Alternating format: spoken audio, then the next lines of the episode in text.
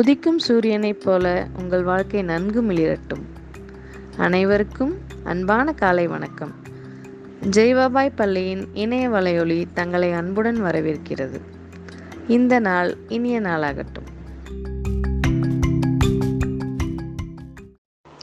வணக்கம். திருக்குறள் இன்மையின் இன்னாத தியாதெனின் இன்மையின் இன்மையே இன்னாதது. பொருள்: ஒருவருக்கு வறுமையை போன்று துன்பம் தருவது எதுவென்றால் அது வறுமையே ஆகும். நன்றி. வணக்கம். இன்றைய பொது அறிவு. நதிகள் இல்லாத நாடு எது? Saudi Arabia. ஆயிரம் ஏரிகள் கொண்ட நாடு எது? பின்லாந்து. நன்றி. வணக்கம். பொன்மொழி. வெற்றியாளர்கள் பரிசளிக்கப்பட்டவர்கள் அல்ல, அவர்கள் கடினமான உழைப்பால் வெற்றியை பரிசாக பெற்றுக்கொண்டவர்கள். நீரஜ் சோப்ரா. நன்றி.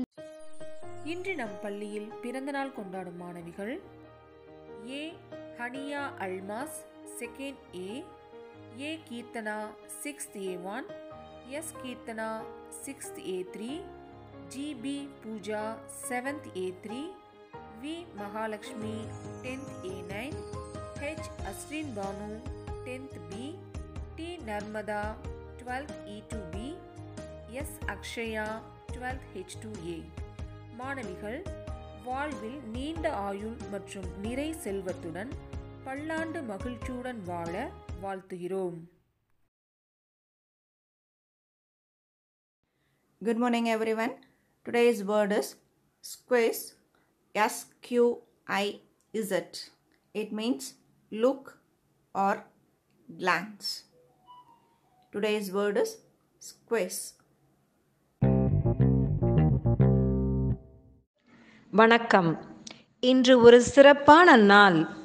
பாரதம் போற்றும் கவிஞன் நீ, பாரத தாயின் தவ புதல்வன் நீ, முண்டாசு கட்டிய முழுமதி, முத்தமிழ் போற்றும் பகலவன், மக்கள் மனதில் அச்சத்தை அறுத்தாய், உன் மீசை முறுக்கில் கம்பீரம் கண்டோம், தமிழன் புகழை பார்ப்போற்ற செய்தாய், தமிழினம் என்றும் தலைநிமிரச் செய்தாய், வார்த்தைகளில் வர்ணம் பூசிய புலவன் அல்ல, வார்த்தைகளில் மன வலிமை சேர்த்த புரட்சியாளன், சுதந்திரத்திற்காக பாடுபட்டவன் மட்டுமல்ல, பெண்மையை போற்றிய பேராண்மை கொண்டவன், தன் கவிதையால் தாய் நாட்டிற்கு கவசமாய் நின்ற வீரன், பாரதம் உயிர்த்தெழ பாமர மக்கள் இடையில் தன் பாட்டினால் தீ மூட்டிய எட்டயபுரத்தில் பிறந்த பாரதியார் பிறந்த நாள் இன்று.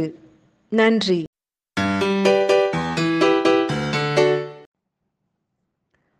ஒரு பெரிய துறவி இருந்தார். முற்றும் துறந்தவர், எல்லாம் கற்றவர். அவரை ஒரு பிரசங்கம் செய்ய கூப்பிட்டுருந்தாங்க.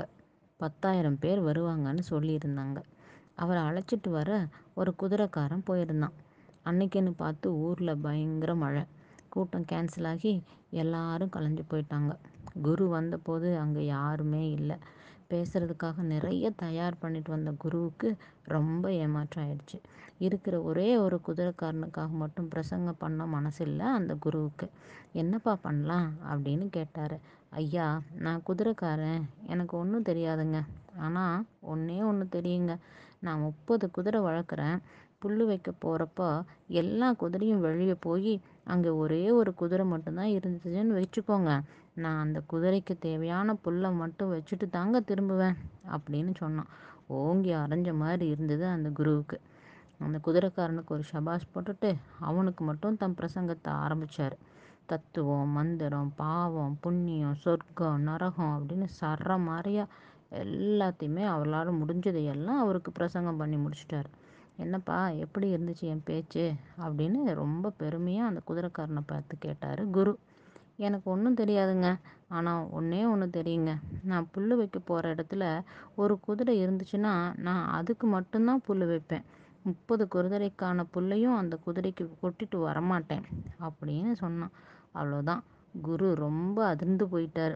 இதுலேருந்து நம்ம என்ன தெரிஞ்சுக்கிறோன்னா, மற்றவங்களுக்கு என்ன தேவையோ அல்லது எது சொன்னால் புரியுமோ அதை மட்டும்தான் சொல்லணும். புரியாத தேவையில்லாத விஷயங்கள் எல்லாம் மெனக்கெட்டு சொல்கிறது தான் நம்மளை முட்டாளாக்கும். வாழ்க வளமுடன் குழந்தைகளே.